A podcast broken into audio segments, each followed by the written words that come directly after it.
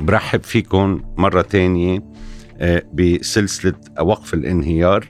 يلي عم ناخدها على عدة حلقات مع العميد بروفيسور فضل ظاهر ضمن هالبودكاست من بوديو من الملف الاستراتيجي. عميد ظاهر، بدنا نحكي هلأ عن هيئة التحقيق الخاصة، صلاحيات المطلقة لاستعادة الأموال المنهوبة والمهدورة والمهربة. تفضل عميد.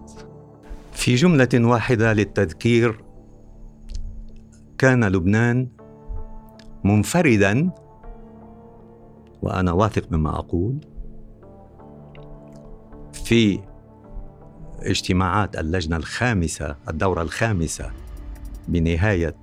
عام ألف وتسعمائة وتسعة وتسعين في شهر أكتوبر ألف وتسعمائة وتسعين، كان منفرداً بإعلان موقفه الصريح من موضوع تدابير منع غسل الأموال لجهة تمسكه بسرية المصرفية. وقع لبنان الاتفاقية اتفاقية باليرمو التي سميت باليرمو تكريماً لقضاة الأيادي البيضاء الذين كانوا الأساس في انطلاق التوجه العالمي لمنع الإفلات من العقاب، بما في ذلك رفع الحصانات وإلغاء السرية المصرفية في القضايا الجنائية والجرائم الخطيرة على نحو ما تم توصيفها في اتفاقية باليرمو. وقع لبنان هذه الاتفاقية بشخص المفوض بالتوقيع وزير العدل آنذاك المحامي الأستاذ سمير الجسر، ولم يتحفظ إلا على المادة خمسة وثلاثين المتعلقة بالنزاعات القضائية، بما يعني أنه لم يتحفظ على كل المواد التي تتعلق، المادة سبعة التي تتعلق بالتزام الدول بإنشاء نظام مالي شامل للرقابة، وبما يتعلق كذلك الأمر بتدابير التعاون الدولي، لا سيما المواد التي ذكرتها في الحلقة الأولى والتي تلزم الدول الأطراف التي تنضم إلى هذه الاتفاقية بإلغاء السرية المصرفية في قوانينها الوطنية التي تستوجب ملاحقات جزائية، وهي الصيغة التي أمكن بكل تواضع التوصل إليها بديلاً عن ما كان وارداً في مشروع الاتفاقية أمام لجنة الصياغة المتخصصة أدهوك التي كان لي شرف المشاركة بأكثر من ستمائة وخمسين جلسة من جلساتها. وهذه الصيغة التي لا أنكر أن مجموعة السبعة وسبعين زائد الصين ساعدت كثيراً المجموعة العربية الأراب جروب أراب جروب في تعديل صيغة هذا الالتزام الدولي بإلغاء السرية المصرفية وتحويله إلى التزام الدول الأعضاء برفع السرية المصرفية في القضايا التي تستوجب تحقيقات جزائية وجنائية بموجب قوانينها الوطنية. رغم توقيع لبنان أصر على التفرد بمواجهة هذا التوجه العالمي. وضع لمدة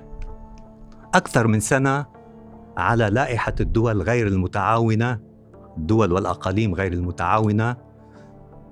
من قبل مجموعة العمل المالي الدولية، إلى أن انصاع إلى هذه هذه التوجهات الدولية بالقانون ثلاثمائة وثمانية عشر على ألفين وواحد بنهاية ألفين وواحد المنشئ لهيئة التحقيق الخاصة، إنما في صيغة التفافية تمثلت بالمادة السادسة من آه هذا القانون التي أنشأت الهيئة برئاسة حاكم مصرف لبنان خلافاً للمادة تسعة عشر وعشرين من قانون النقد والتسليف التي تمنع والتي تؤكد أن من أسباب إقالة الحاكم توليه أي لجان خارج الحاكمية، فما بالك بوضعه على رأس هيئة التحقيق الخاصة المنشأة كوحدة تحقيق وتقصي وتدقيق مالي لا يعتد تجاه أي من مدققيها بالسرية المصرفية وفقاً لما نص عليه قانون إنشاء هذه الهيئة بالفقرة الثامنة من المادة السادسة من القانون أربعة وأربعين ألفين وخمسة عشر. لماذا أقول قانون أربعة وأربعين ألفين وخمسة عشر؟ لكي أفضح كذلك العديد من الأضاليل التي تبعت هذا الالتفاف من قبل لبنان وصولاً إلى رفع السرية المصرفية القانون الأخير لمدة سنة، جميعها حالات تبريرية لرهن هذه الهيئة بأسلوب يحول دون التزام لبنان بمعايير رفع السرية المصرفية ومنع الإفلات من العقاب. مادتان في القانون ثلاثمئة وثمانية عشر ألفين وواحد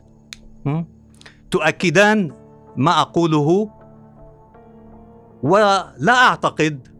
أنها غابت عن بصيرة وبصر السلطة التشريعية، ممثلي السلطة التشريعية سنة ألفين وواحد بأواخر ألفين وواحد، وأنها غائبة اليوم عن السلطتين التشريعية والتنفيذية والسلطة القضائية المعنية بملاحقة الجرائم الخطيرة الواحد وعشرين التي تصل عقوباتها إلى سبع سنوات والمنصوص عليها في المادة الأولى من القانون ثلاثمئة وثمانية عشر ألفين وواحد. هذا القانون الذي عدل بالقانون اثنين وثلاثين على ألفين وثمانية على أثر انضمام لبنان للاتفاقية الدولية لمكافحة الفساد بإضافة عدل لجهة إضافة فقرة التاسعة من المادة الأولى منه بتعداد الواحد وعشرين توصيف قانوني أو تكييف قانوني لعناصر تجريم جرائم خطيرة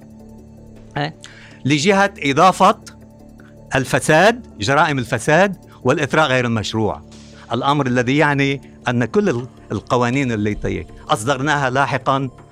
لم يكن لها أي داعي طالما أن القانون اثنين وثلاثين. ولابد من أن أشير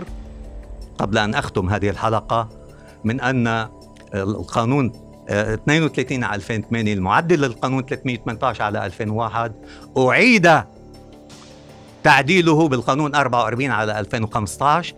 لجهة إضافة مكافحة تمويل تبييض الأموال وتمويل الإرهاب، جرائم تمويل الإرهاب.